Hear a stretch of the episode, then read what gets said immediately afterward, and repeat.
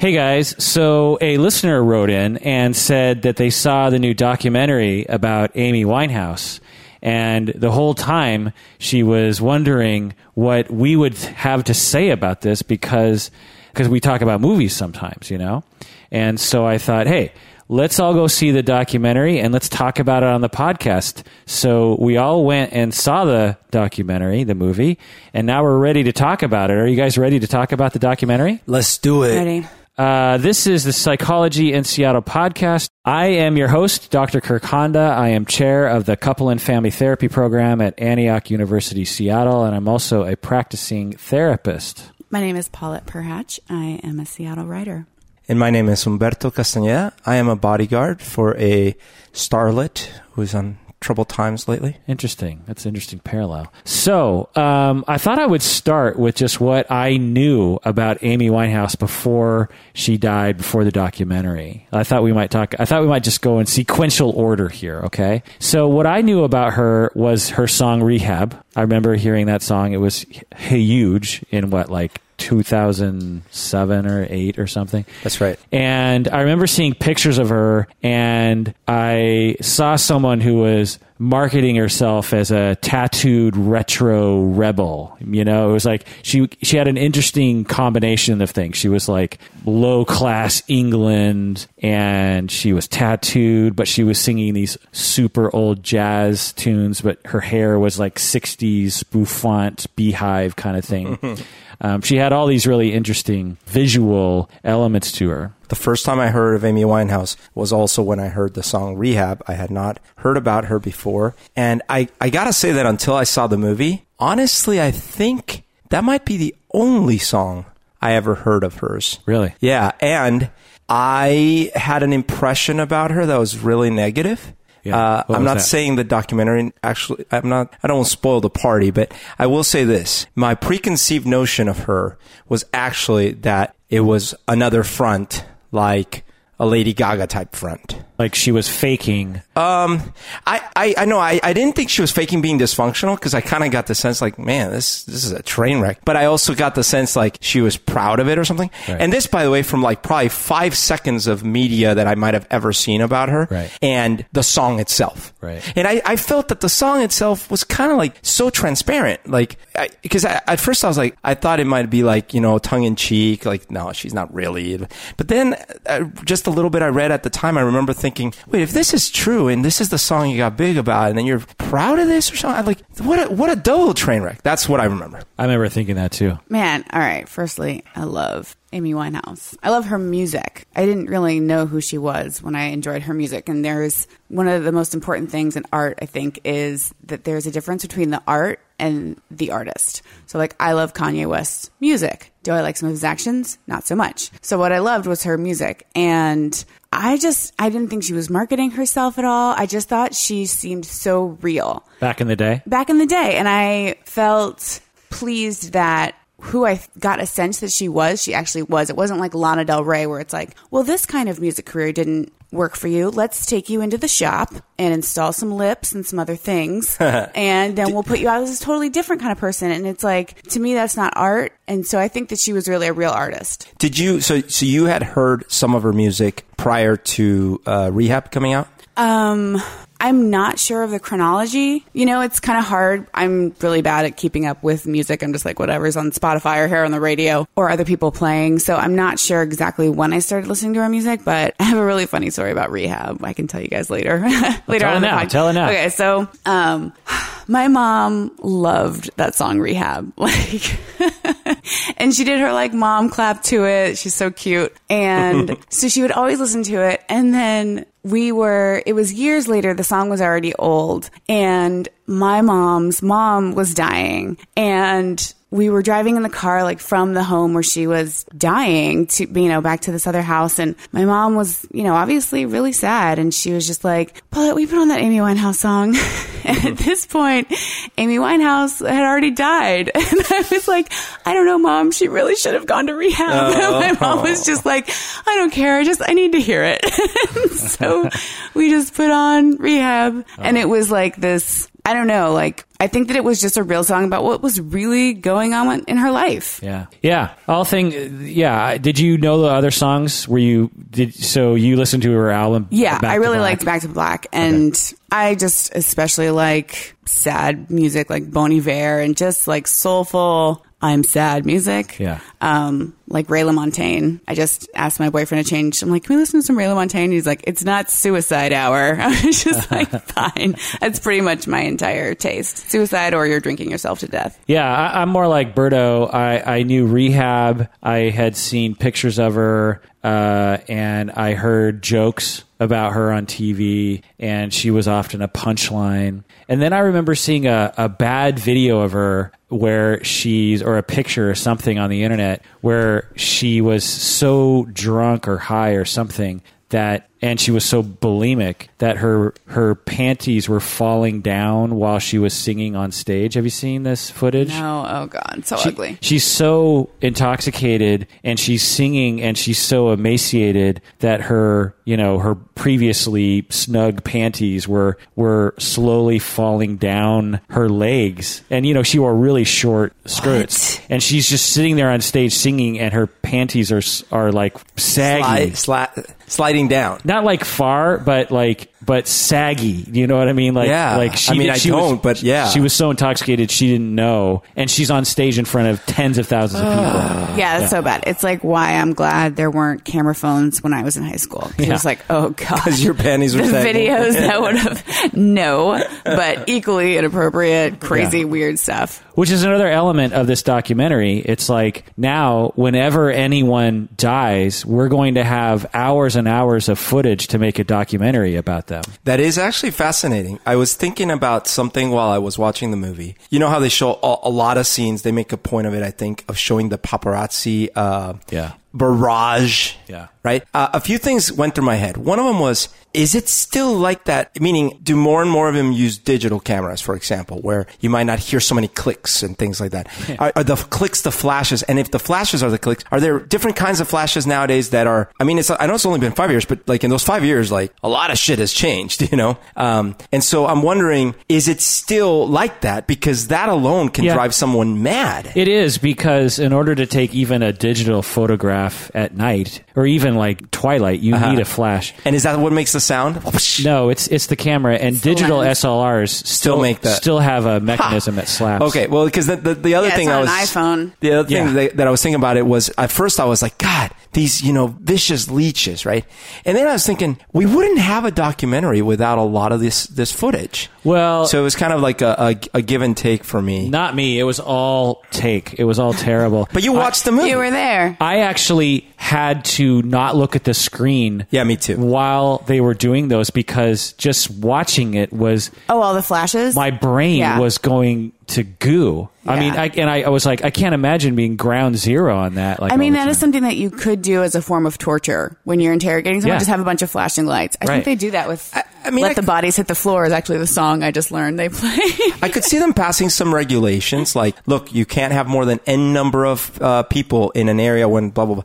But I was thinking, I mean, it is capitalism at its probably worst, and yet I will stand by this one comment, which is that uh, a lot of the footage they had was, in fact, from those kind of uh, moments. Right. It's So- true. It's so weird. It's like when Kurt Cobain's diaries were published. I picked it up at a bookstore and I was like, oh my God, like I get to know what Kurt Cobain was thinking about in his like diary. And then I just opened the first page and read the first line and I was like, oh, it made me feel horrible. And I just put it back on the shelf. So I don't know. And one thing that struck me was how they, I like when they update you with what age she is at certain points. And you're just like, she was 23 and you're just like, oh my God, she's 23. Like I think back to what I was doing at 23 and would I want cameras following me everywhere? It's like, no. Oh my Yeah. God. But the last little bit I'll say that I knew about her before uh, watching this documentary was Berto. You remember Lita, right? Yep. Our first lovely Lita. the first Paulette was What's was our rate? my my my friend from from uh, preschool, Lita Katibi. She was the third co-host of Psychology in Seattle. She was there in the beginning, and she is a singer. And Great singer. and she loved Amy Winehouse and sings a lot like Amy Winehouse and has Oh. a similar style to her. And uh, back in the day, I was in a cover band called the Living Room Butchers because I was in a, me and Berto were in all these bands where we had all this tech stuff and videos and lights and like electronic stuff and computers and videos and like everything was just r- super complicated. And so after that, I just wanted to like play music in my living room with friends and we butchered songs. And so we were the living room butchers. and Lita, one of my friends came over and we butchered rehab. We played rehab in my living room. And, um, and I remember thinking that Lita was very similar to Amy Winehouse in terms of her vibe musically. Oh. And then when I watched the documentary, it was even more so because you know when you see Amy Winehouse with just uh, uh, uh, just her and a guy playing guitar, and it's, she's just singing and she has that sultry jazzy voice. Lita has been doing that exact same style since the late '80s. Wow. Crazy. And so, sh- like, she used to play with this guy who did the exact same thing, and they'd play like "Moon Dance" by by um, Van Morrison or a Beatles song, and, and she would just do that that total jazzy, sultry voice. It's like if Amy Winehouse, I think she totally copied Lita Katibi. That that's that's my point. So if that. Lita had just not gone to rehab, she could have been huge. Exactly. Like Grammy winning. Yeah. You know? So let's start at the beginning of Amy Winehouse's House's life. So this has to, so I took notes as I usually do while I watch a documentary, uh, and I also looked on the internet for information. So this information might be wrong, so take it or leave it. But anyway, she was born in 1983, and she was born in North London to Jewish parents of Russian and Polish descent. Her dad was a taxi driver and her mother was a pharmacist, which I found to be sort of interesting given her life, right? Yep. she had an older brother who was four years older. I believe his name was Alex or something. Her mother's brothers were jazz musicians, which I thought was interesting. And her dad's mother was a jazz singer. And her dad, who was in the documentary, would sing Frank Sinatra songs to her. So there was a lot of jazz and retro stuff happening in her household while she was growing up. Because if you, they didn't portray that in the documentary. No, it started right in on assuming that it came out of nowhere. It seems to have come out of nowhere in Yeah. her, right? It's like there's this 14 year old girl singing like a jazz singer. It's like, Yeah, it's like what? like yeah. Well, and, and and even to the point that you are led to understand that her dad played almost no role in her life, right, right. which Right. is mostly true. But at the same time, it seems like there was a musical influence there. Yeah, we'll, we'll get to that narrative in a bit. Okay, so then in 1993, we're talking about the grunge age. She's nine years old, and her parents separate. Uh, in the documentary, they they highlight this moment when her parents separated. I love when the dad is just like, I think she got over it pretty quickly. And you're just like, oh my God. Yeah. It was really sad, actually. It's a common misunderstanding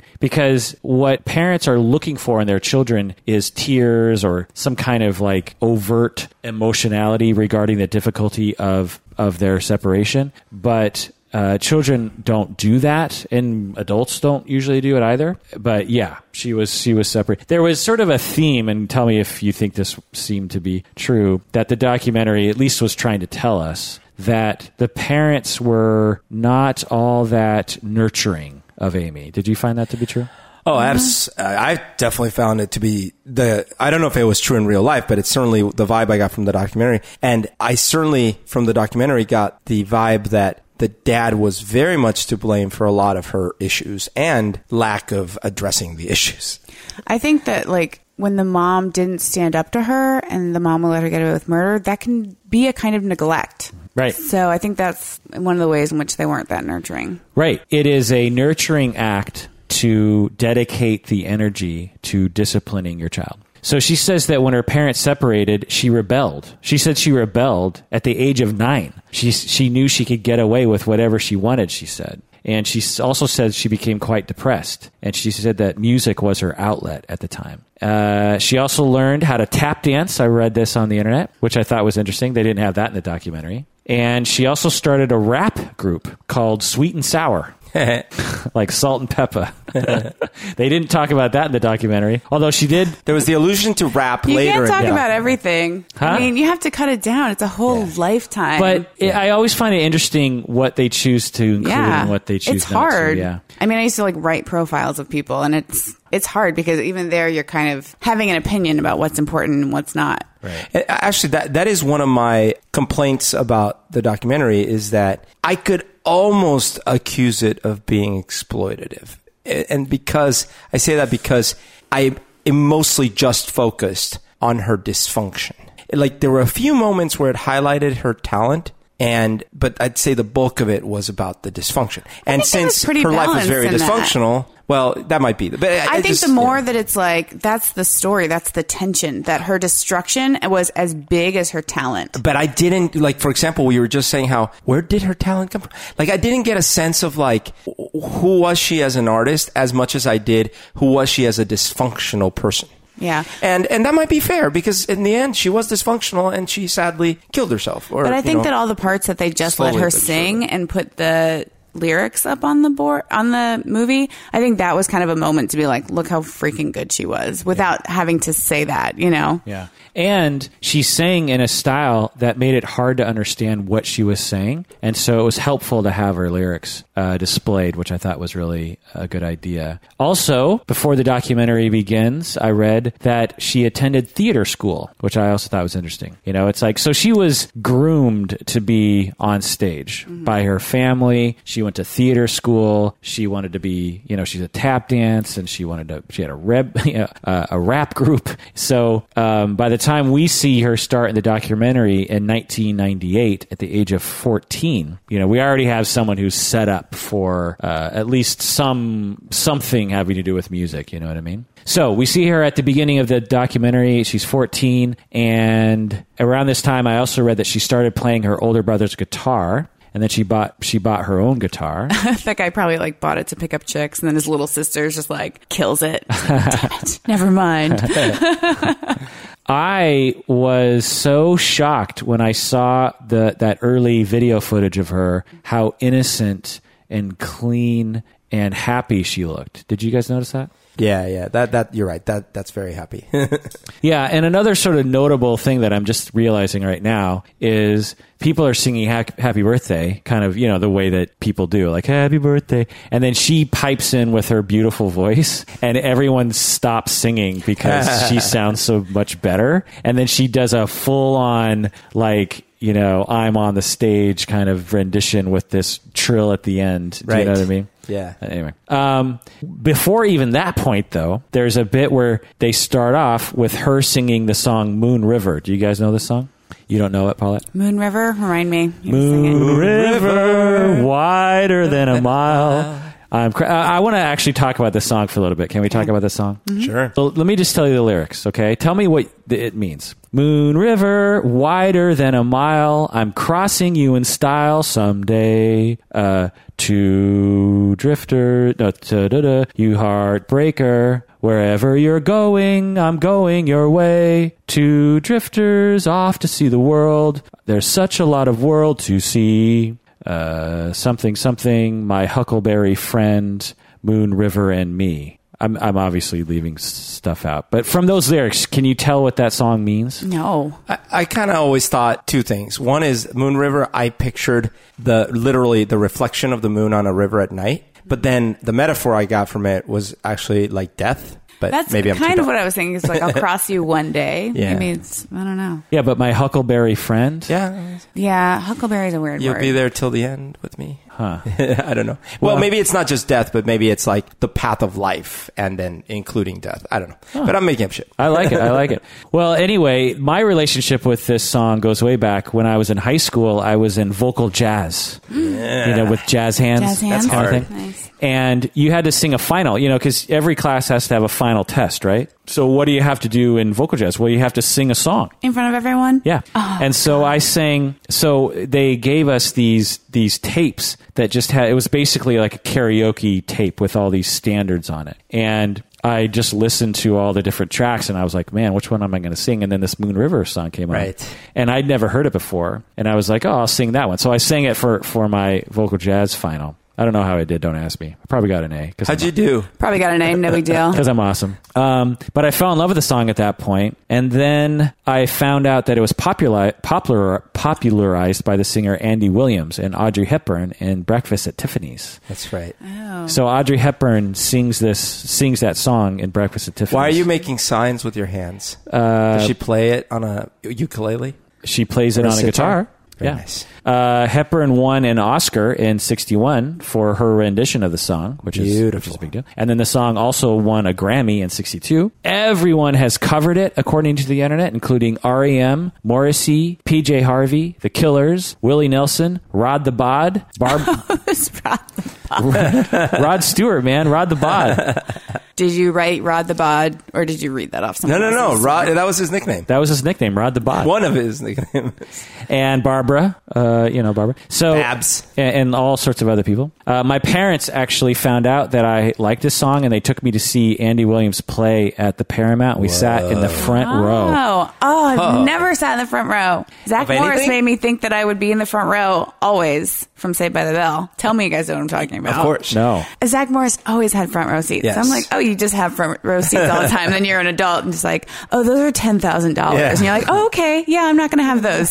See you from back here, Beyonce. I'll have my binoculars. No big deal. you're wearing your Beyonce shirt. I, I see. am Yeah. actually. I got this was the closest. I was like, I told my boyfriend, I'm like, one time I want to be up close at an awesome concert. So this was my awesome. Weren't up you close at a up- weren't concert. I You was up- there. Were you? We were both there. Oh I have my a picture where she's like where Kirk is. Um, yeah, you're right up Oh, close. you're way closer than me then. We were like down in the front and security was so bad that when the lights went out, everyone just rushed forward. Yeah. So we were like 100 feet away. It was still amazing. I was uh, I was around the same place, and we did the same. I mean, I didn't have that ticket. I had a ticket, and then we rushed in. Whoa. but That's amazing. Um, Yeah, I saw your pictures on Facebook. Yeah. You, it seemed like you were right there. Yeah. I, lo- I listened to my Be- Best of Beyonce on the walk down here. wow. I didn't realize I, I- had the shirt on too. I have, though. um, That's a little much. I have a similar thing with with another jazz standard. And the blackface is just taking it too far. yeah, you got to stop. This is still not okay. I thought it came back. it's back in. um, in the documentary, getting back to the documentary, the mother said that Amy was very defiant as a child. But she was kind of a wuss. She didn't discipline her. and the mom was a wuss. She says she she literally says this in the documentary. I wasn't strong enough to say no to her. And Amy told her about her bulimia, and she's just like, I didn't think it meant, it really meant anything. Right. What? Right. So she, so Amy goes to her mother at the age of 15 or something and says, Oh, I found a new way to diet. I, I vomit everything out. And the mom didn't do anything. Amy goes to her dad, says it to, I mean, talk about a cry for help. Yeah. And her mom real. was her mom was certified, right? She was a certified parent, right? She had gone through the training. Yeah. She should have known. I guess my sarcastic point is, you know, how do people know what to do with teenagers? Okay, but, there's a point where you're just like, hey, mom, I've been taking the knives out and slicing them against my skin to see if I bleed. Okay. I mean, there's some things you don't have to freaking learn in parenting school. If your kid's puking up every meal to diet, Right. that's crazy. Yeah. It's not like it's in some third world country. But like- what year? like- what what it's year in are we England. talking? We're talking internet time of 1998, Yeah, 1999. 1998. Not no. internet time for a lot of people, though. In England? No, no. Internet time starts like in 2000, and and and Boo. for me, it started in. She should have 93, known by but- then. All through the 80s, people had bulimia. It was a But big no. issue. Yeah, I never knew about it uh, about bulimia till I was in high school, and there was a bulimic, and, and she was anorexic. And then, even then, I was like, oh, and no one knew what to do or how to relate to her.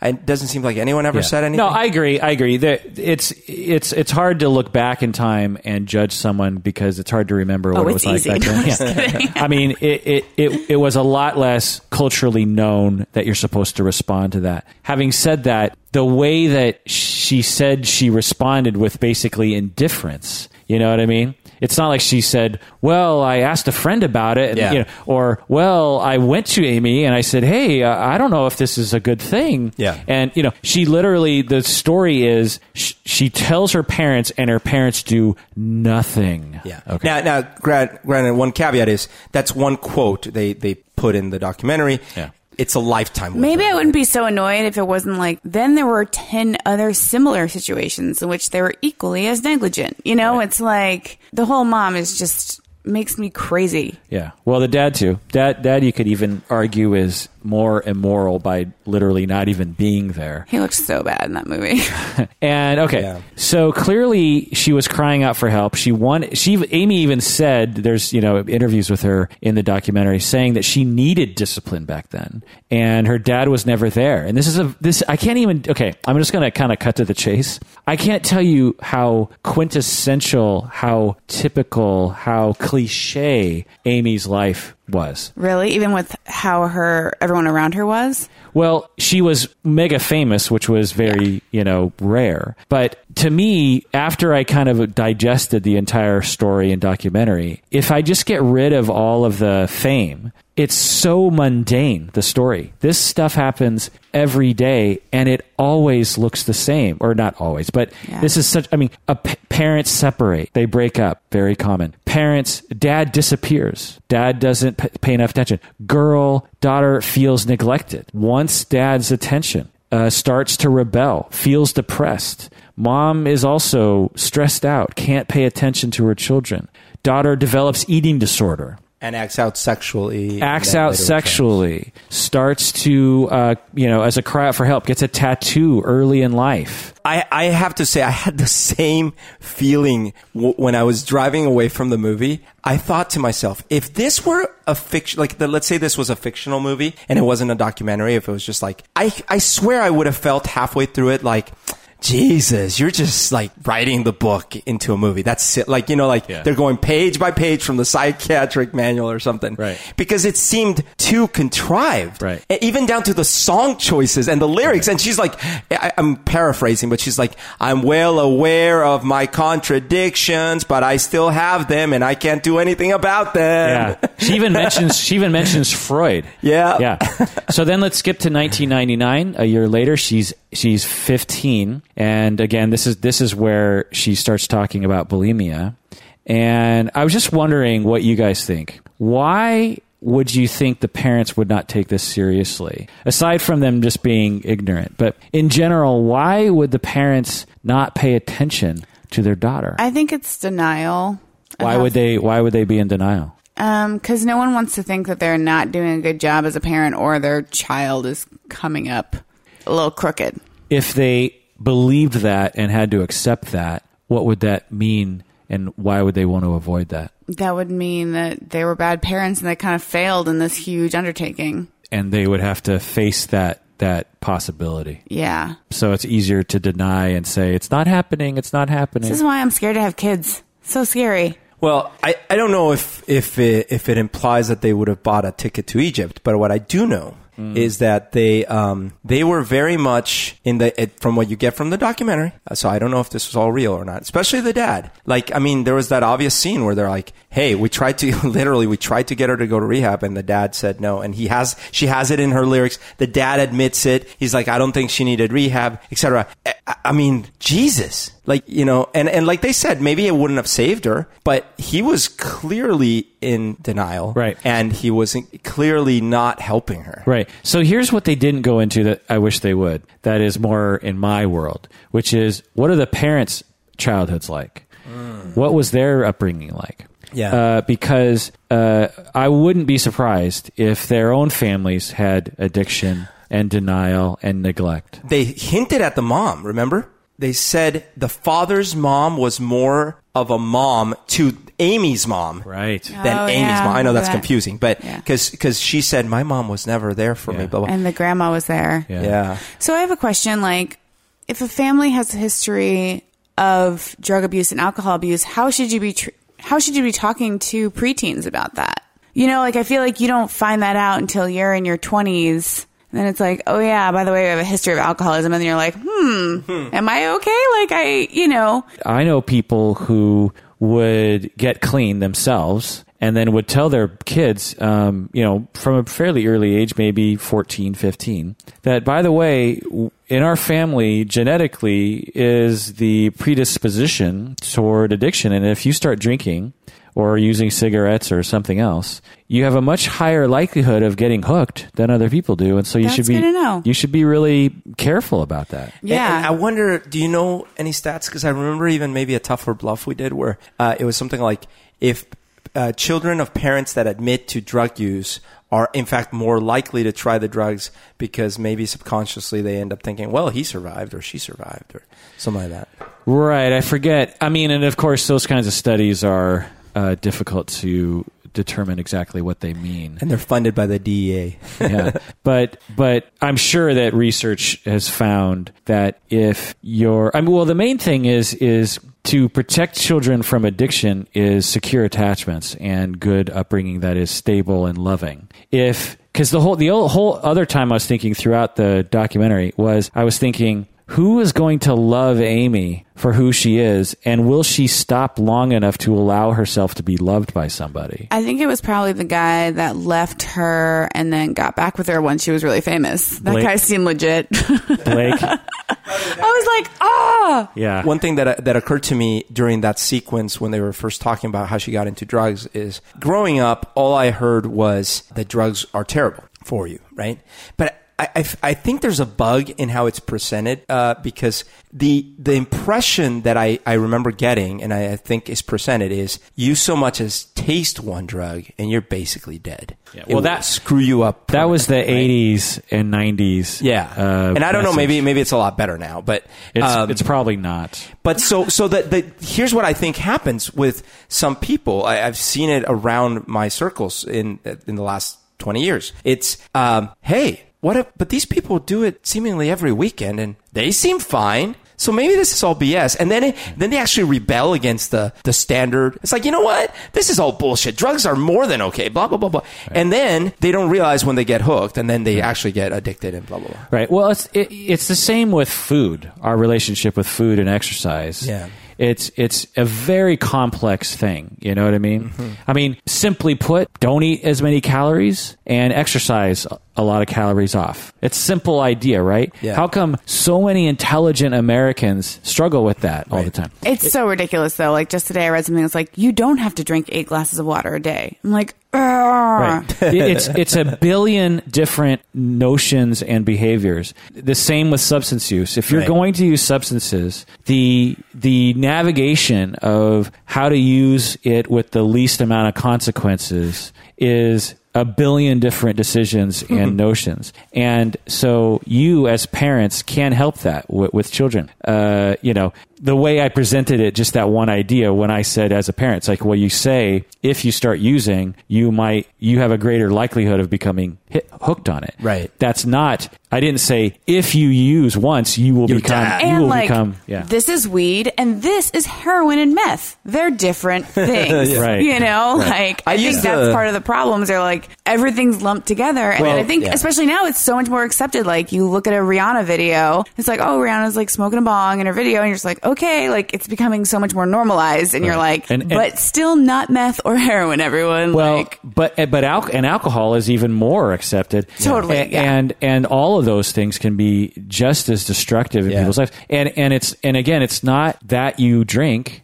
It's when do you drink? How do you drink? Do you drink to escape all of your problems all of the time? Yeah. Yeah. Do you allow yourself, you know, to feel feelings without turning to substances to to modify it? Yeah, I mean, You I know- think it's totally fine to like smoke and drink if you want to every now and then. But I think that especially with smoking, it can become like, oh, if you were doing, if you were drinking alcohol at the same rate, you'd be like, oh, there's a problem, Right. You know, Right. And if you're high all the time, which plenty of people are, uh, then something like 5% of Americans smoke every day. Nearly all of the people that live in the Himalayas are high all the time. God, what a fantastic joke.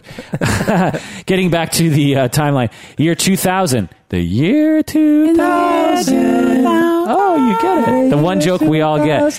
Age 17. She starts getting recognition as a serious singer. For example, she was the featured vocalist for the National Youth Jazz Jazz Orchestra in in Britain. See, I would have liked to know that. That's what I'm talking about. Yeah. Uh, skipping ahead, 2001, she's 18. She meets Nick, who is in the movie quite a bit as a positive force in her life. Oh, that's true. I liked he's, him. Yeah, he's the talent scout and a good friend. Uh, I, we see a video of her playing a light blue Strat. Did you notice that? Or a Strat knockoff of some kind. Did you notice that she played a lot of Strats? I didn't actually pay attention to that. No. Oh my God, how can you not pay attention? I had a light blue Strat knockoff. Oh. And when I saw her playing Strats, I was so happy because Strats are my favorite guitar, but they're also the nerdiest guitar. Like, no one ever plays Strats. like, all the cool kids. The only musicians who don't get laid play oh, strats. Yeah. Only like- real Nashville guitarists play Strats. yeah, and, and and Eric Clapton and Stevie Ray Vaughan and Just the good ones. Jimi Hendrix. All those guys play Strats, but for whatever reason, if you're caught with a Strat past 1988, you're this big nerd, especially in Seattle. You got to play Jazzmaster. You got to play the Jaguar. You got to you got to play the Les Paul. You got to play the SG. You cannot have a Fender Stratocaster. I have a Fender Strat. I know you do, and I, I do too. We know you do. I have I have I've owned I've owned several Strats and several Strat knockoffs.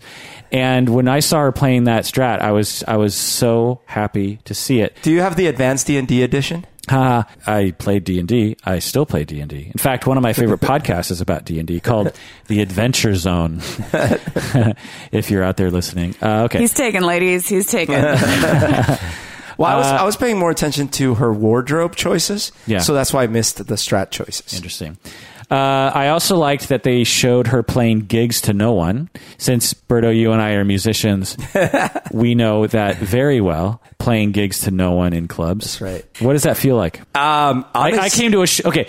So I've had gigs to no one. Berto's had gigs to no one, but there was this one show a few months ago where Berto's band played. Where okay, usually when you say gigs to no one, there's like usually like a five? bartender or like a like the other band might be in the back corner. There's usually at least a smattering of people. It's it's never literally to no one. Well, this one show, and I went to Berto's. There was literally no one except for me in the entire room. In the entire room, the bar was actually in a different room, and so it was Berto's Berto's band and me but for the first uh-huh. eight out of ten songs. But just that's, me. That's because you misunderstood what was happening. It was a love proposal from us to you.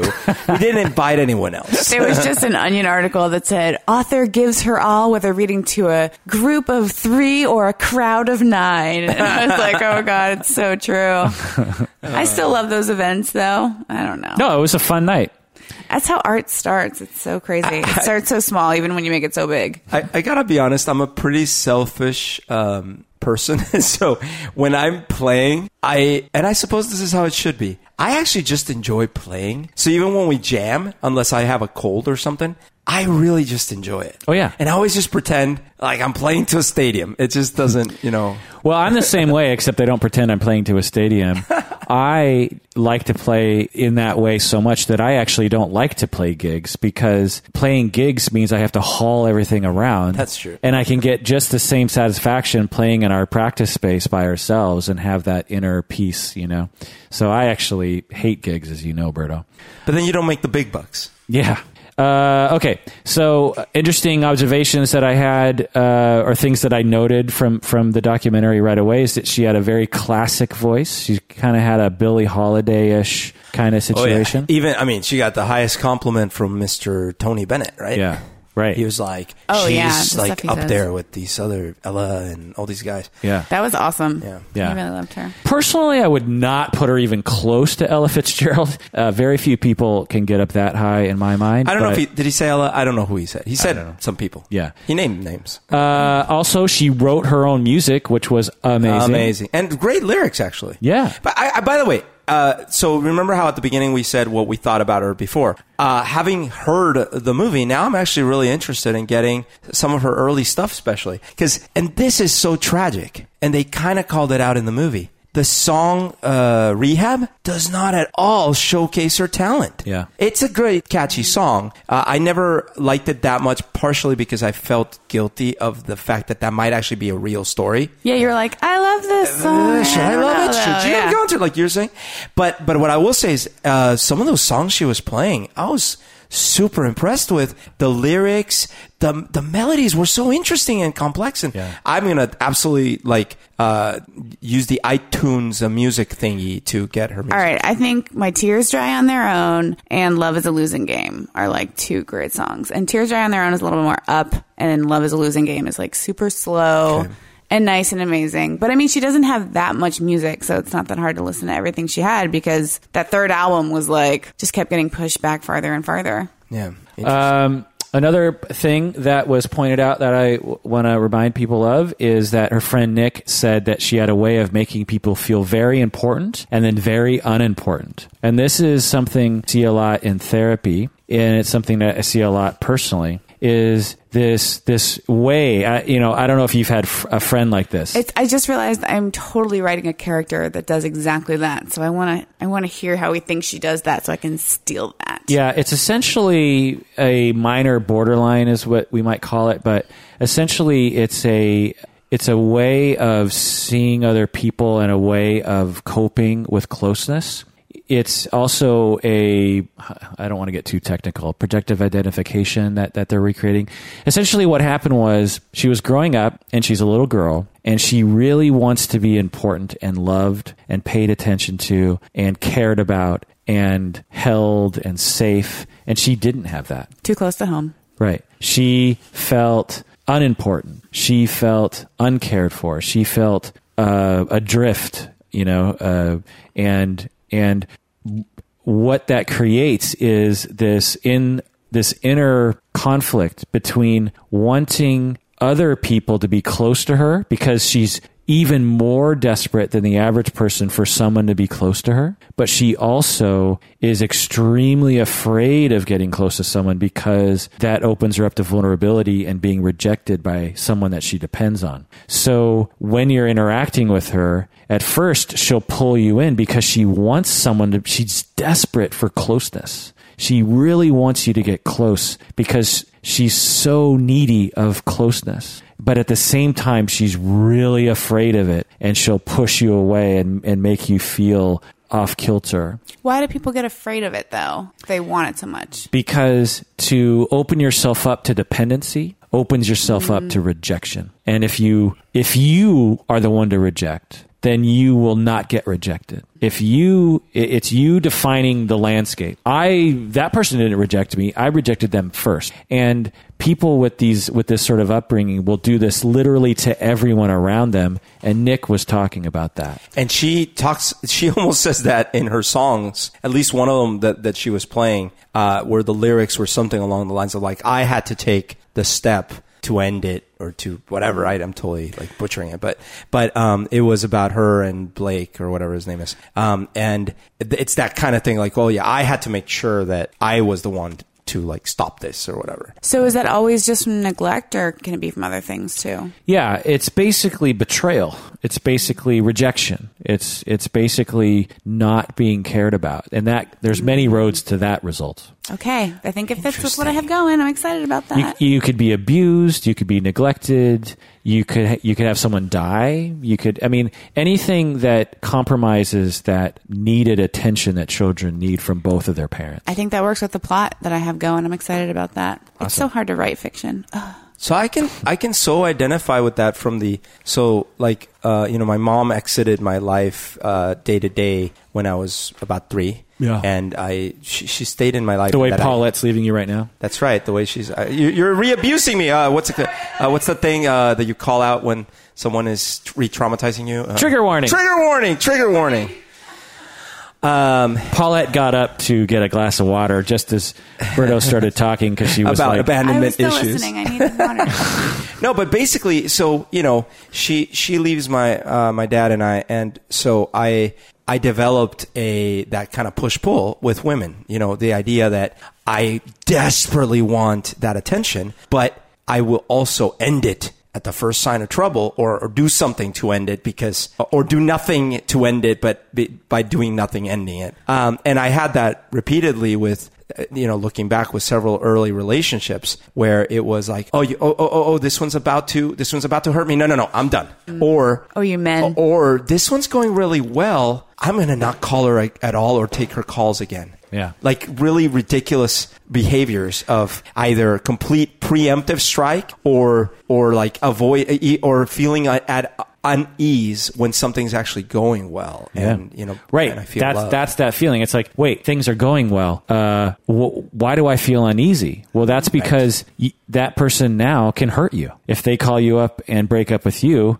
You've you have another example of being rejected. I feel like adulthood is always just this extreme reaction to childhood. It's just like whatever happens in your childhood, you're just like, it's crazy. Yep. Everyone, it's Yeah. so hard. And you're like, oh, I know I'm like this because of this. And yet you're like, well, I'm still like that. So I don't know how to fix that. It's almost like you should have a, a little reset button by the time you hit 18. oh my God. Yeah, I know. And I try to keep thinking that I can change, but I'm like, I'm 33. And at some point, evolution's just like, well, you're old enough. You probably have kids. You don't have to learn anymore or change anymore. You're just like set in your ways. But I keep, Yep. I don't know. It's like trying to change or just accept whoever the hell you are. yeah, evolution, like you're saying, evolution's like, wait, you're still trying? Yeah. What? You No. can die now if you want. Yeah, go ahead. We're, we're kind don't of done with your purpose. Yeah. So some other things about Amy is that you might turn to sex in order to modify and modulate this as well. Wait, It's- I'm sorry. What? Sex for you- modifying and well, modulating? because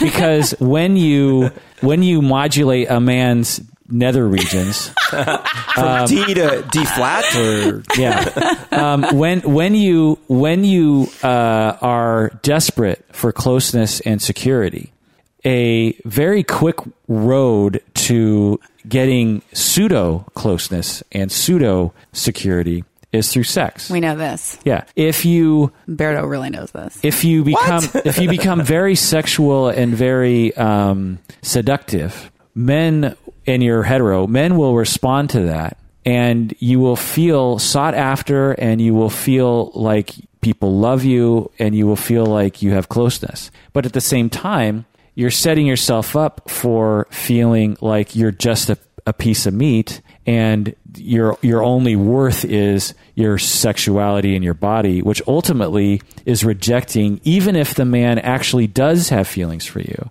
because you'll always wonder is it just because of the sex that he loves me or is it something else Let's do an offshoot podcast for middle school girls, and we'll just tell them how life works. Let them listen. having said that in 2 weeks I'm going up into the mountains for a camp and I'm going to talk about sex ed Oh, yeah. to children You've done that before. and I've done it before and I'm going to do it again you can't stop me it sounds You terrible, but it's a good thing. You would have gotten away with it too if it weren't for those meddling kids. Yeah. so um, so there's that. The other thing is is a way of of getting friends, a way of getting closeness and getting camaraderie is through sneaking off behind the bushes and smoking weed. If you are desperate for closeness and for security and love and attention and a group of people that you can depend on, then especially with marijuana because it's sort of low grade illegal and you have to do it away from a crowd, that if you get with the weed smokers, you instantly have a little group of loyal friends that you need you depend on each other because of the law and because of the teachers and your parents That's right. now you're going way too close to home. And, and so it's a and cigarettes can be this way too Yep. it's like it's a it's a quick way it's it's a quick way to get a you know group of friends is that what happened to you Yeah, you know, I was thinking about. So I went to college two months after my dad died in an accident, 17. And I mean, it was just bad, you know, it was just so bad. And I went to one of these schools that, like, some years is ranked as the number one party school in the nation. So I'm what school uh, University of Florida. oh florida Oh, man. I seriously, like, I was in shock even until like a, I think a month after I arrived, it hit me, and it was like the worst year of my life. So I think after that, you know, you kind of are just like you feel like such an outsider that you want to feel like an insider again. And I'd had this funny experience when I was 17 where I was already had been drinking and smoked weed for the first time and puked everywhere. So I hadn't tried it again until years later. And that was definitely, you know, you're like, you just feel like your little group is like the bad kids and you just like the bad kids because Right. everyone's like funny and crazy and smart and bad. And those are my kind of people. Right. It's not like they aren't good friends, but it can be, uh, and actually, it could be even a good thing. You know, it's like, oh, we have this thing together. I, I can depend on you people to smoke weed with me behind the bushes. But it can also be a bad thing because it locks you into particular people. It's also dependent on substances in order to get closeness. It's not, you know, closeness for closeness sake. It's, it's all around substances. So substances become your way of loving and get love and getting love from other people. And right from the beginning, you can see her very much addicted to weed. You know, she, she, she, on the home video, she uh, you know she talks about smoking weed all the time, and Right. so another another thing about weed is that it will modulate your feelings of depression and rejection. Will you define modulate for me? I think I know what Change. it means. It'll Okay. change. It'll it'll mitigate. It will. It mitigates probably. So a better word. mitigate means to change for the better. A mitigate means to lessen uh, through some agent. And so uh, through the agent of marijuana, you become less uh, distressed. You become less hurt. You become less connected to the world. Uh, you become more euphoric. You become you know all those things you become more numb. And so right away she's using marijuana from an early age. Probably now what people say is like oh she's just a druggie she likes to get high. But you know she had several moments where throughout the documentary where she, clearly she knew it was a bad idea for her to use right? Well, and, and she was also on quote unquote legal drugs. And she mentioned she was on uh, Erzapan or some. and I want to say that I think labeling on any level is uh, destructive or just not the way to connect with people. And what I love about people's stories, especially when people tell their own stories, is I always say like no label survives story. If you hear someone's story, you're just like, oh. You know, because everyone really is a human being and we're all born in these totally different circumstances. So you never know what someone else is going through. There's a lot of this going on right now with the Ashley Madison leak. And people are just like, you don't know what my situation was. You know, my husband stopped having sex with me 20 years ago or something like that. So I don't know. I think that Totally. that's what documentaries can do Yeah. for a person. Yeah, the Ashley Madison thing, I, I, I was thinking the same thing. It's like, one, you don't know, yeah, you don't know where they were. Uh, uh, I'm pretty sure you can be on Ashley Madison and not be cheating on someone. They they released stats and they they uh, higher percentage were single people. Yeah. So- so so there's that, and also like yeah, like you're saying, maybe maybe they just got they just found out they were being cheated on, and on an impulse they went on the site because they're like, I'm going to get back at my spouse or something. I mean, Or, just- or, or they decided to cheat, but so what? They're that like you're saying that's one thing in their life. That's one aspect of a very rich, complete life. I mean, it, I suppose at some point you have to draw a line when you say, "Hey, this person murdered three people on purpose." Okay, well, I guess we can call him a murderer. Yeah, if there if there's an You know? if there's an Ashley Madison for that, then let's shame those people. But but since our country is so backward when it comes to sex and moralizing, this is just like right up our alley.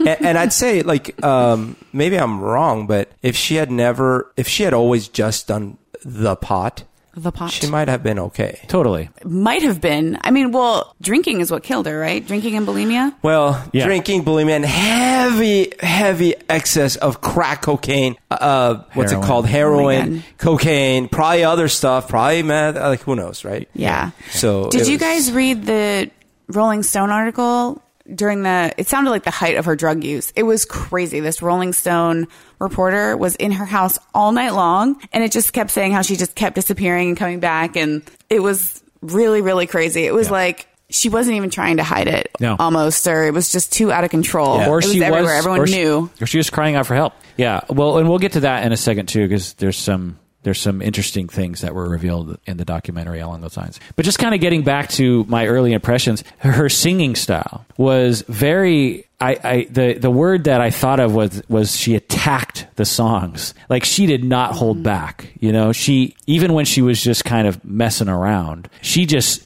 belted out these songs you know just this big voice would just come boom you know right out of her Yeah, and, and it was uh, very unexpected what she did in those attacks because remember when she's singing the duet with Tony Bennett, and it's early in the in the scene when she's feeling i- insecure about what she's doing. But even right off the bat, you know, they show Tony Bennett doing his oh da da da, very nice, and all of a sudden it's her turn. And I'm not sure what I'm expecting, but what she does is probably the last thing I expect her to do, both in the melody she sings, the way she sings it, the way she pronounces the words. Yeah. It's so interesting. And that was her bad version. right Yeah, it's crazy. Yeah, that scene was particularly painful because she was really intoxicated when she was singing that duet with him, right? No, no, no, not that one. Oh. I, I don't think she was very intoxicated. She was just coming off from probably a bender and blah blah. But she was, she was, she seemed sober. It's just that she was very insecure, and it took her a lot of takes to get it right. But Tony, everything he was saying was very encouraging, and it's obvious that she finally got an amazing take. So, just kind of racing through her history. 2002, age 19, she gets signed with a management company, so she's very young. and she was paid 250 pounds a week, which is about $300 a week or something. And she No, was, it's, it's it's like four hundred. yeah. So that's a, that's a lot of money for a 19 year old, right? And she was a regular singer at a jazz club. And apparently, the, the music industry, uh, people in the music industry were fighting over her at the time. Island, EMI, and Virgin, and other people, which is kind of weird. It's like fighting over this jazzy singer, you know. But apparently, they were looking for someone in response to the plastic pop stars of 2003. You know, who were you listening to in 2003? Oh God. Okay, so that was I was a junior in college. A lot of Tom Petty, Flaming Lips, Radiohead.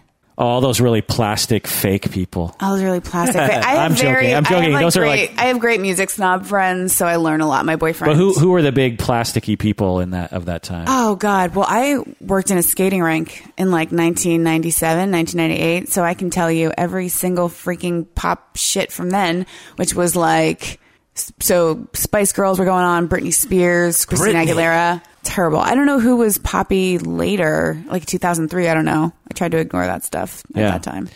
Uh, I loved it when she was talking about how she was super angry at her producers for putting fake strings on her first album, Frank, because I just love it that from right from the beginning she's just like, "Do not put fake shit on my on my songs," you know, because that's such an easy thing to do. It's like, "Oh, we need some strings here." Well, I have a whole bank of fake strings that sound really good that no one will be able to tell. Let me put some fake strings on here, and she was really angry at them and like yelled at them Right, and and she had no problem just yelling at her label saying like you fucked me on that song. And when people uh, interviewed her about that album she was like i'm really only about 80% behind that album because of what they did to that song.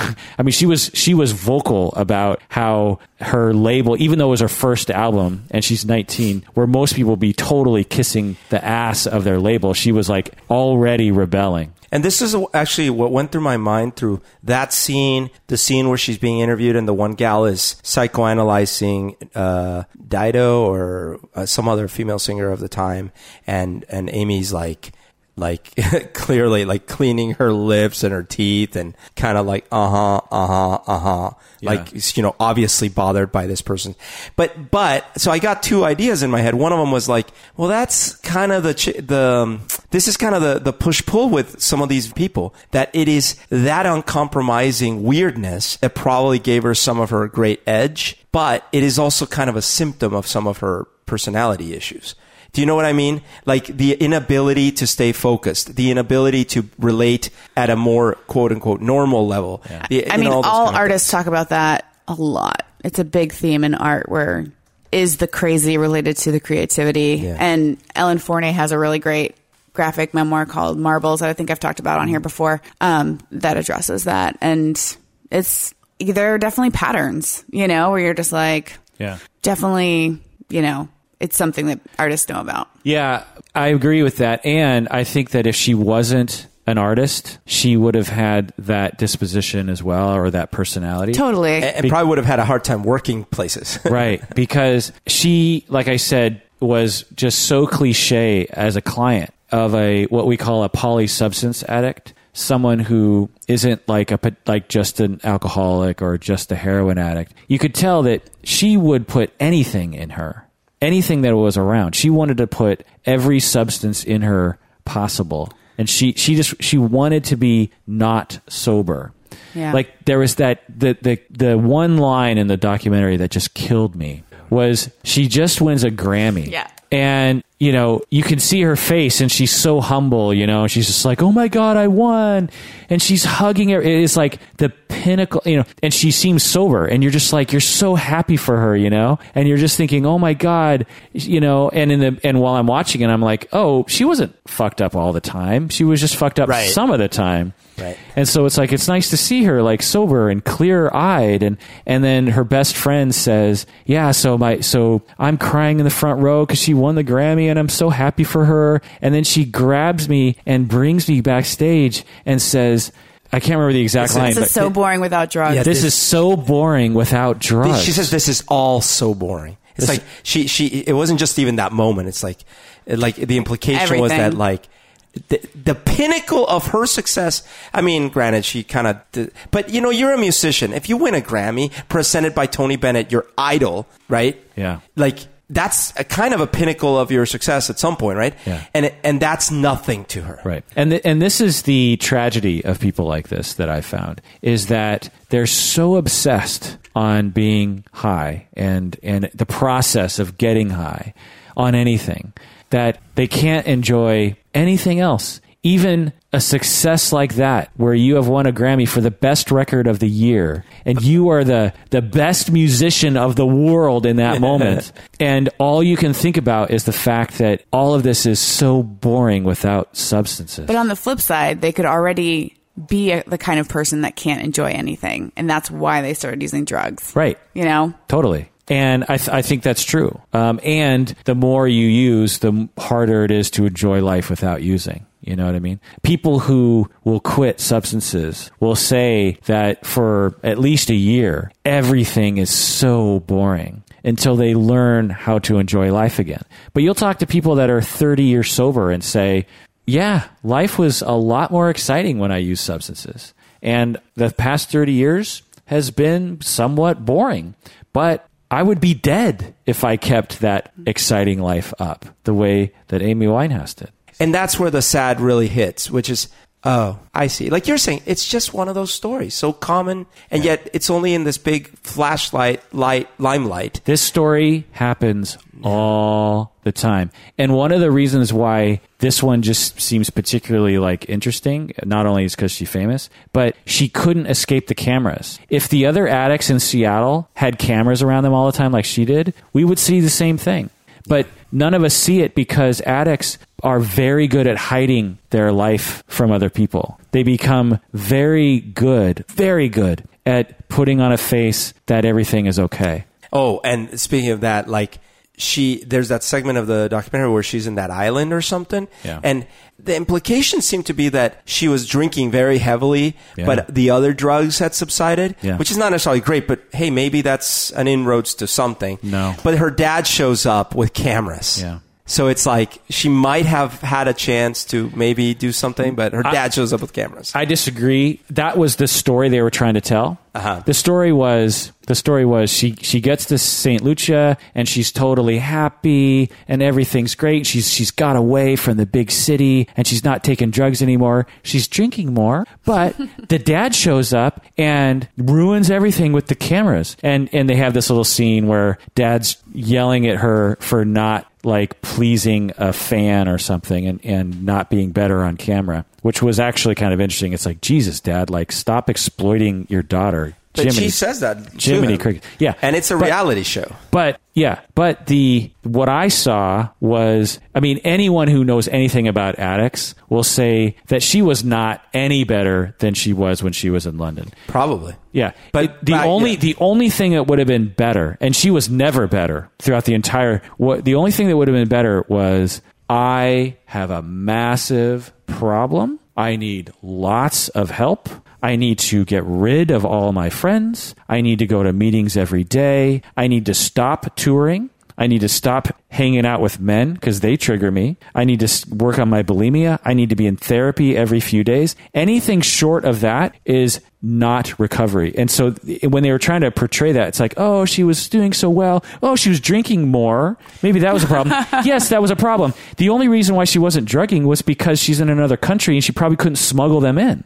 Well, they did say, I, I guess to be fair to them, they, they actually, the quote from the dude was like, but when you have access to a free bar, then she just started drinking more than ever. Yeah. But I, But they money de- was the issue. But they did definitely uh, portray St. Lucia as like she was getting better until her dad screwed it up. You know what I mean? I could see that. I, She I, was happy until I was her dad bringing it up. up because, sh you know, from my perspective, uh, the dad could have had an opportunity to play a, a, a better role from the, the way that they presented, better role in her life. But it seemed like at this point, the only role he was interested in playing was like basically he's shooting his own reality series. Totally. I mean, there were several examples of that where, uh, like, I read this on the internet where, because, you know, around this time in the late 2000s was when iTunes was taking over and, you know, shared music was, was taking over and the music industry was tanking. Well, the only reason why they didn't tank then was because Amy Winehouse was selling so many records.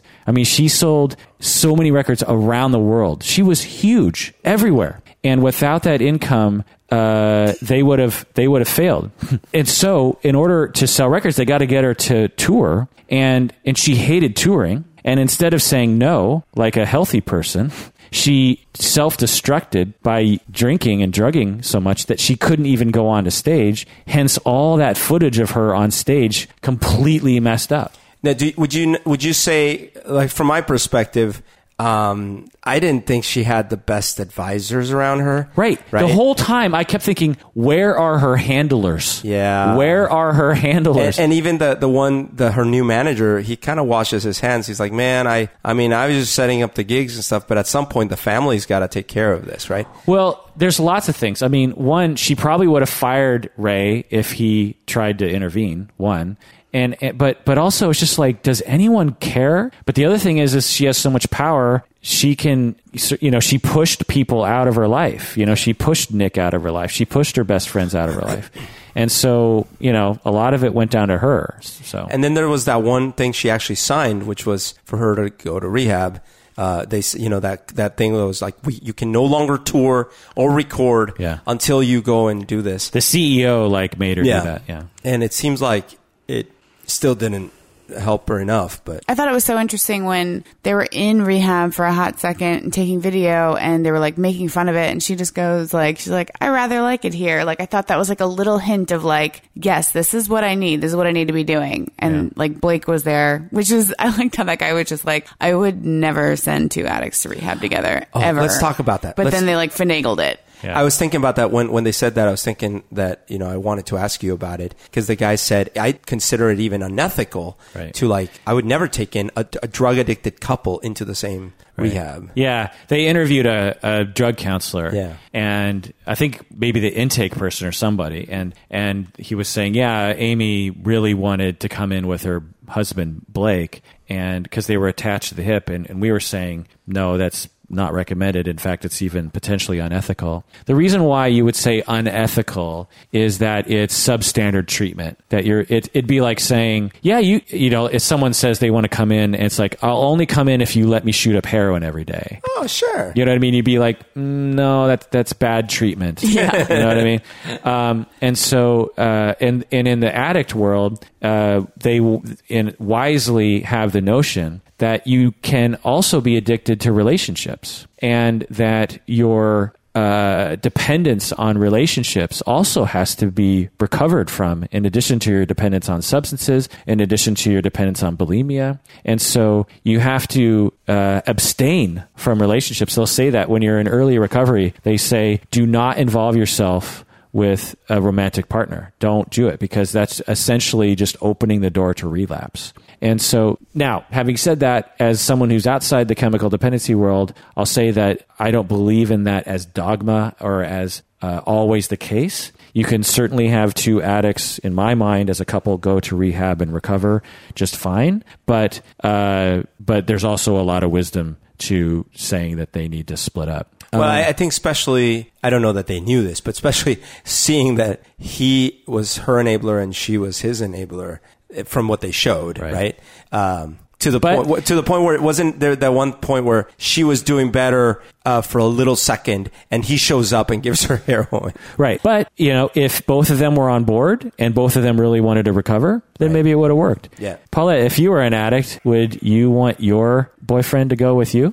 And Her if- addicted boyfriend. If both of you were addicts? If I were a coke addict and a heroin addict, Yeah. Um, I mean, yeah, because like you know when we were talking about earlier, where you do this bad thing together, it can be this real binding relationship factor, you know. Yeah, so bonding, I, yeah. I think she like feels safe with him. I mean, you would want to believe that your relationship could survive you getting clean, and that might be the only way you could believe it. Because if you go separately, or if he I mean, you have to choose between yourself as a healthy person and your drugs and everything that's comfortable to you. So it's one more thing on the balance toward going back to doing drugs. Right. I mean, to me, I, I see I see you know two sides of the coin. One is is that you definitely want to have your attachments there with you going through recovery because to lose that is an additional loss that you have to recover from.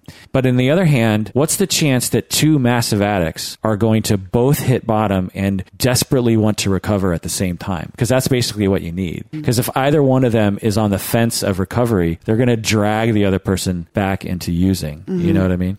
And so that's the hang up. And he had a lot of symbolism in her uh, overall psychology because they were both in relationships when they got involved. So it was kind of like feeding into that kind of um, impulsive behavior. Uh, they were both fair, very reckless individuals um, and very impulsive individuals. And again, this is just from what they showed, right? But uh, very impulsive, very reckless. Uh, obviously, both addicted. Um, and you could even see this um, th- through her lyrics. And there's that one moment where, uh, what was it? The thing he, when they were really high, he cuts his arm. I don't know if on accident or not. Yeah, And then she's like, well, I'll do it too. Know? Yeah. It, it's like, it just seemed like in their case, it was like a Sid and Nancy type of situation. Well, the way that I see that is when you are so desperate as she was for closeness and security, you will do anything to have it. And when you're in a close relationship, you know, when she was in a close relationship with Blake, there would be challenges to that closeness. You know, they weren't perfect together, they would fight.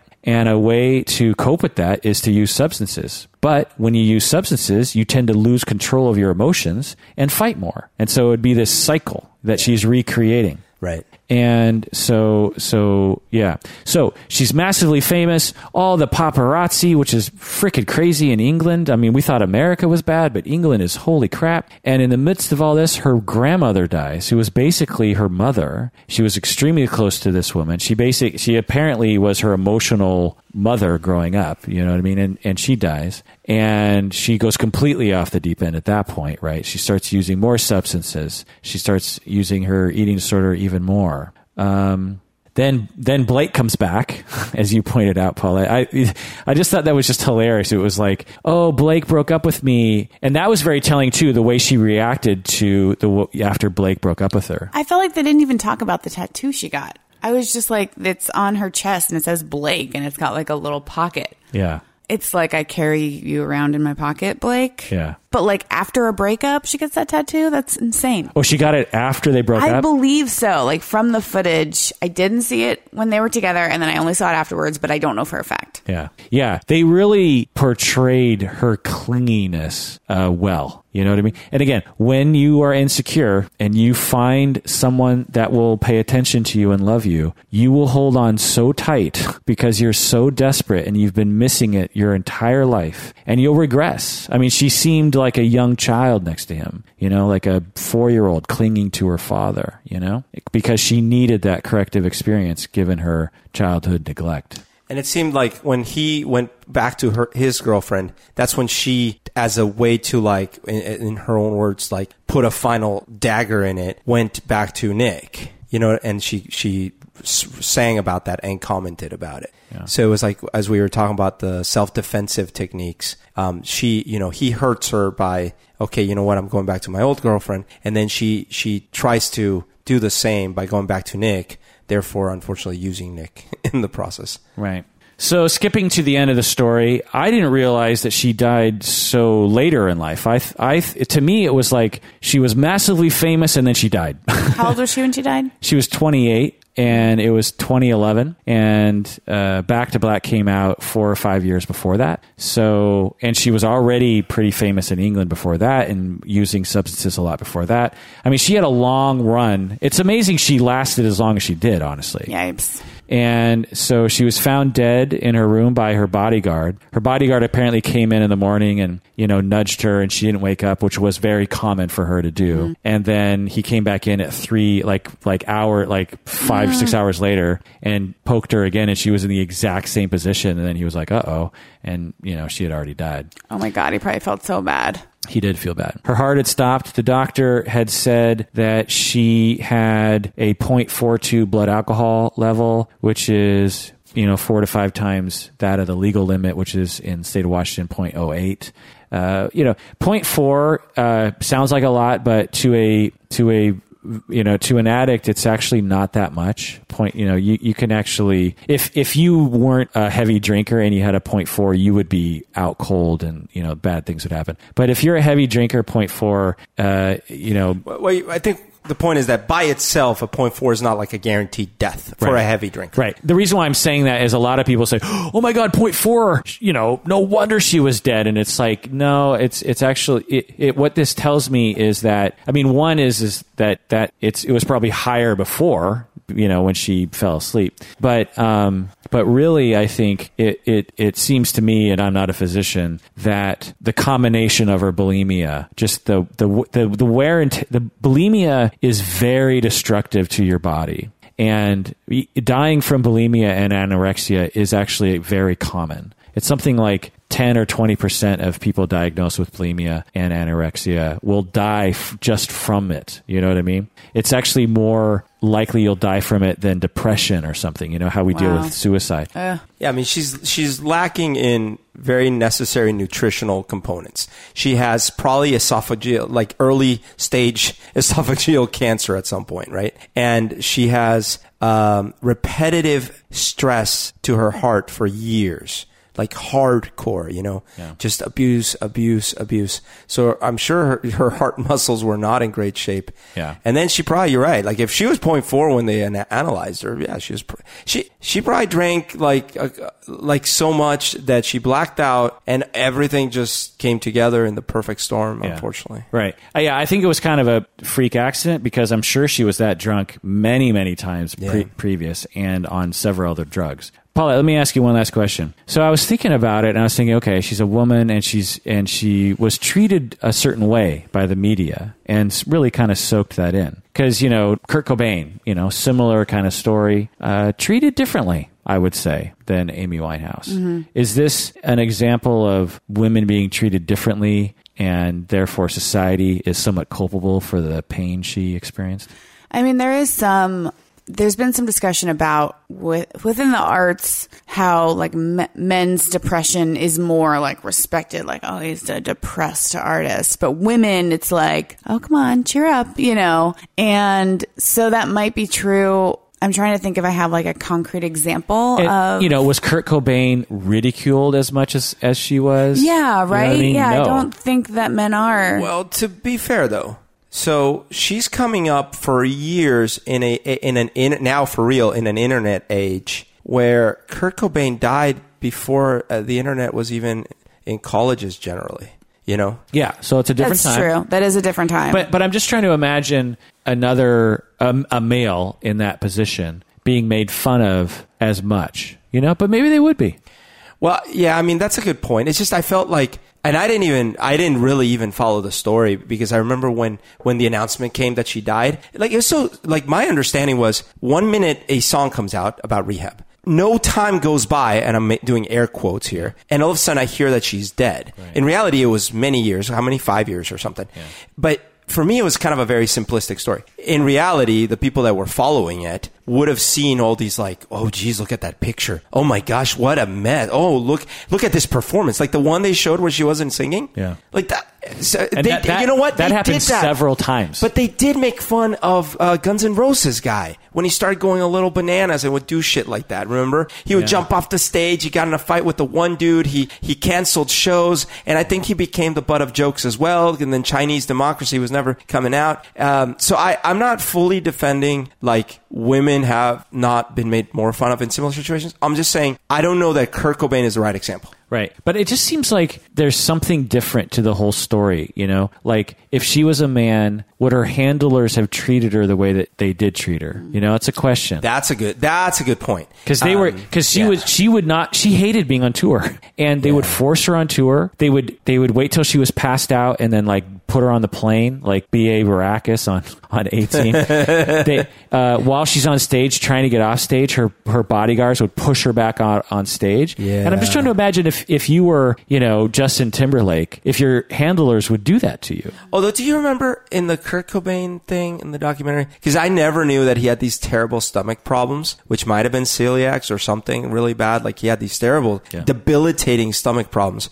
And I seem to recall something about how um, he would get very little sympathy from the the the com- the record company and stuff like that. Yeah, but, some but but somehow it seemed like it seemed like a- Amy Winehouse Amy Winehouse was particularly not in control of her life. You know, in a way that other famous people seem like they would have been given that control. Well, maybe she, I don't know, maybe she wanted someone to do it all for her and make all, like to take care of her, Right. you know, but they weren't, they were being selfish about it. I don't know. It was really hmm. weird. And I feel like there's so many situations in life. Like, I I feel like everyone's worked at a job where the office, like some kind of insane situation is going on. You're like, I can't believe this is real. Hmm. And it just takes one person to kind of lead this madness. And she was kind of leading her own madness and hmm. everyone just let it happen. Lastly, I'll say that many people would see this documentary and think that the result was inevitable, that she was bound to kill herself this way.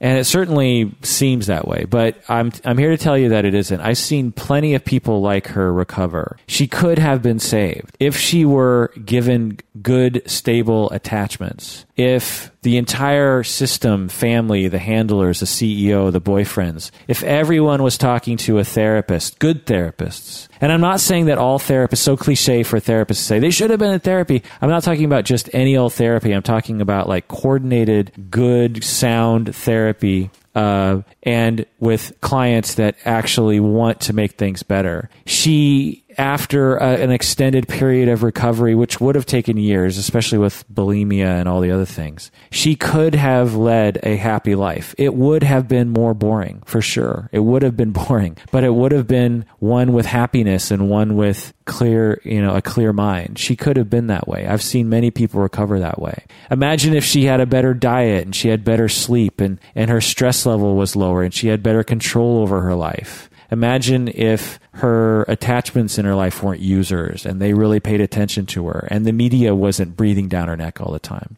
I think that it could have happened and it's a tragedy that it didn't. Anything's possible for sure. You just look back and you're like, oh God, so many things could have been different, like ridiculously different. Well, well, there have been stories, not like thousands, but there's been stories of uh, people that were famous musicians that have gone through heavy, heavy addiction and surfaced, and now they are older and might die a little younger than they might have, but they survived longer than freaking 28.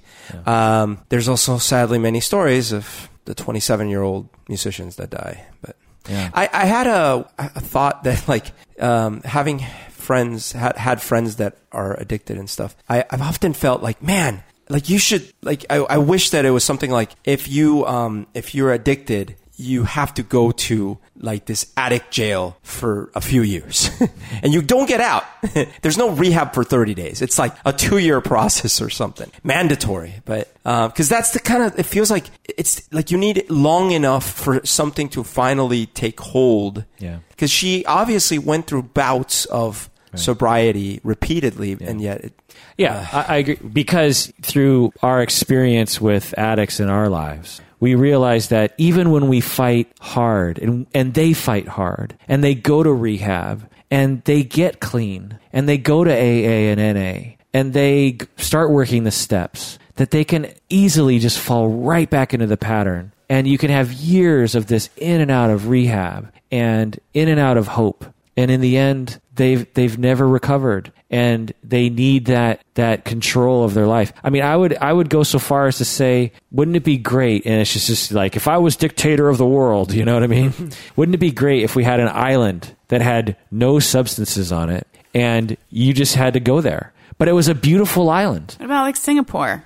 yeah the wrong one, but yes. I mean, it's not an island, but isn't it that No, no, I'm drugs saying- are legal? Well, I'm saying I bet you that there are tons of drugs you can get there. really I've just Well, heard that they have like really severe punishments. But so, they like, also no have one one of does the biggest black markets in the oh, world. Oh, really? Okay, well, an enough. island somewhere in the middle of Pacific, and you got to go there, and you're forced to go there, and you know, you just sort of live with it, and you, you know, and Yeah. you recover. Yes. and you have, and you don't have to work because honestly. It'd be better to pay someone to live on an island somewhere than, than to deal with all the, the destruction. Cheaper. Yeah, that they deal in our own society. I, I fantasized. There was someone in my life that that had addiction problems, uh, and I fantasized often. Man, if I were like a billionaire, I would put him on a boat, all staffed with the right, trustworthy people, for like two years. Like seriously, like just and in in the middle of the ocean. Great, it's just like a nice yacht and stuff, but no substances. Period. You know. Right. But of course, this is all.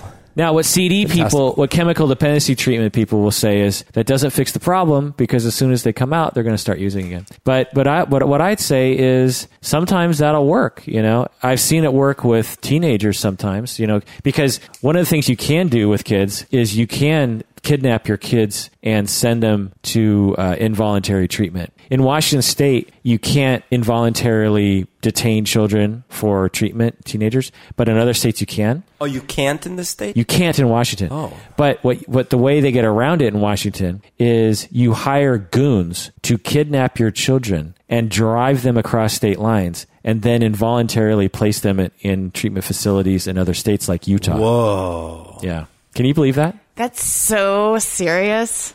I, I've very I've worked. Do they tell them like we're this is what we're doing, or is it you Yeah. just think you're getting kidnapped? No, no, no. They tell you that you know, like you know, the the kid comes home. The parents say, "Okay, he's he's in the home," and then the goons show up, and then the kid's like, "Who are these guys?" And the parents say, "These guys are going to bring you to rehab." And sometimes the kids will be like, "Oh, okay," and sometimes the kids will fight, and the goons will wrestle you to the ground and hog tie you and put you in the van and drive you all the way to. Wow. Yeah. Yeah, it's intense. It's it's a part of society that does not get talked about. One element of this is this is only rich families because you got to be rich to afford goons Yeah.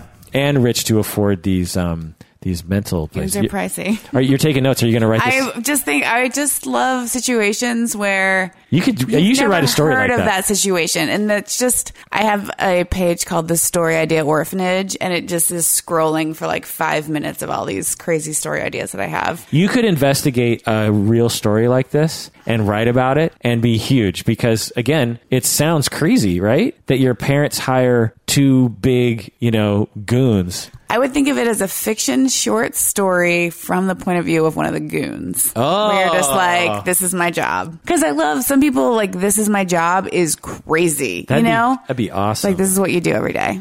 Yeah, that sounds like very cool because you could see the movie. It's like it starts with this guy. You think he's a bad guy. He's driving or he's in the passenger seat. They put on a mask or whatever. You know, what's going on? And they go and they take this kid. And then in the moment where it's revealed what they're doing, he goes, "This is my job." Yeah. Blah blah blah blah. You know, and the voiceover comes in. Yeah. Dude, we should produce the movie. Let's make. Let's get it Yeah. made. Right. Be like I- Jaws, but with kidnapping. Yeah, I'm good at kidnapping kids. I get- was always good at kidnapping. oh, whoa. Uh, all right. Any final words for Amy? Um, You're the Amy expert. I know. I just if I I don't really believe in like an afterlife, so it's just like she was here, now she's gone. We still have her music, you know, and that's Well, there's that one song. If there's a rock and roll heaven. uh, da, da, da, have you heard this song before? nope. Oh my god, it's so funny. It's- Do you know the song? I maybe, but I, I I think so many people loved her, but not enough people loved her. Booyah. That's my final thought. Well, that does it for another episode of Psychology in Seattle. Thanks for joining us out there, and please take care of yourself because you deserve it. bye. Bye. Yeah.